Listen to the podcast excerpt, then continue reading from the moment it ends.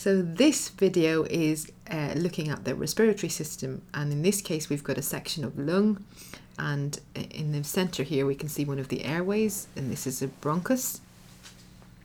And if we have a look a little bit closer detail at the bronchus we can see the airway here we can see the respiratory epithelium lining the bronchus we can see the lamina propria underneath the epithelium we can see some smooth muscle here.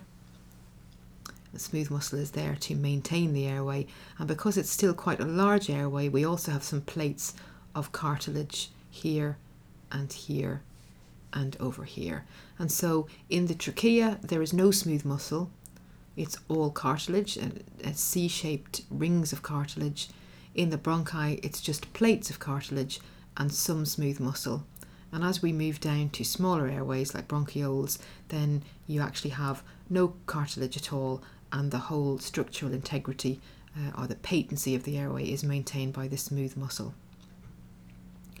Let's look in a little bit more detail at the respiratory epithelium. So here we have the respiratory epithelium.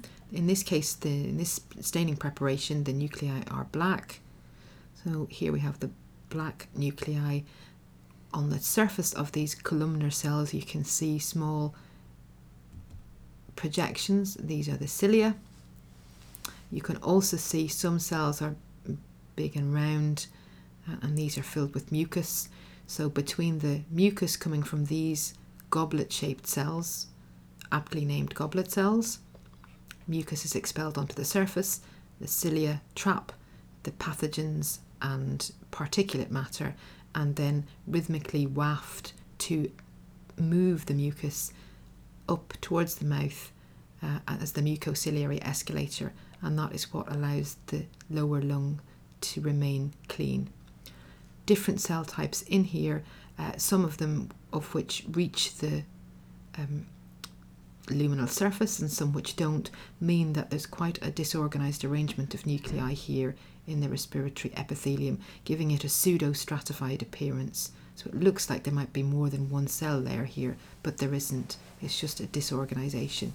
This is where you would find the basement membrane, and then the lamina propria is beneath, which structurally and nutritionally maintains and um, supports the epithelium. Then we have the smooth muscle here, and if I just go back out a little bit, we can see that in places the epithelium invaginates down into the lamina propria and submucosa as glands. And here again you can see another gland. Those glands are composed of cells that produce both um, viscous, mucus like um, secretions and also quite watery secretions as well. So, a mixture of activity of these glands produces all the different kinds of secretions that you get in your airways. If we go back out again, just have a look at the overview. That's your bronchus, and then there are several bronchioles here. So, let's just zoom in quickly on one of those. So in this, exactly the same. The, the epithelium is a little bit shorter now. It's still got this pseudo-stratified appearance.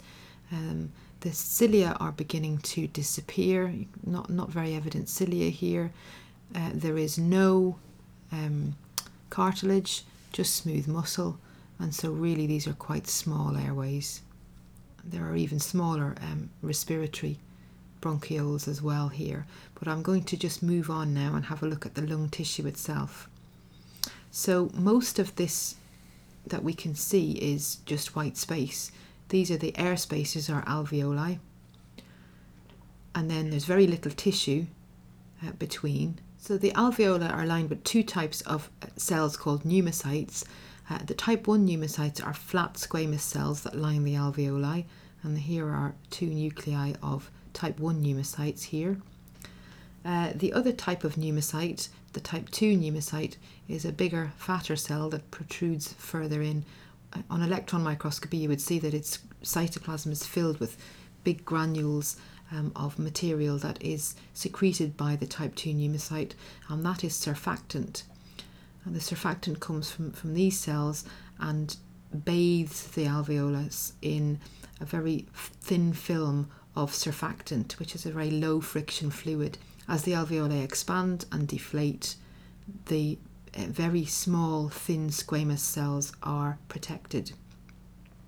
Why are these cells small and thin and squamous? Well, this is because we want a very thin cell in order to be able to diffuse uh, the gases and exchange the gases from the air in the alveolus to the blood in the capillaries. And in this particular preparation, the red blood cells appear yellow. So all of these circles here, this one and this one and this one, these are all capillaries filled with red blood cells. So this is a nice bit showing a type 1 pneumocyte, the cytoplasm of which will be about here, and the actual um, um, cytoplasm of the endothelial cell, which is very thin. So this is the air-blood interface where diffusion across the alveolar wall happens.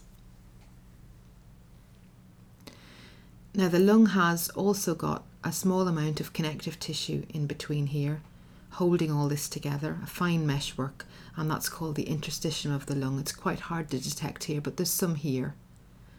And where the lung um, becomes fibrosed, it's this area that becomes fibrosed. It becomes full of tough collagen and means that the expansion of the alveoli is compromised and the patient uh, experiences difficulty breathing and a reduced total volume of air into the lungs.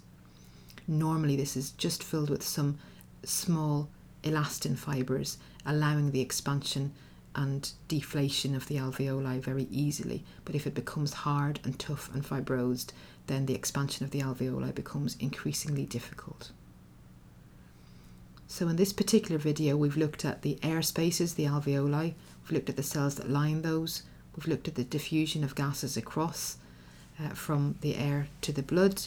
We've also looked at some of the smaller airways, bronchioles with no cartilage and smooth muscle in the walls, and bronchi that have some smooth muscle supported also by plates of cartilage.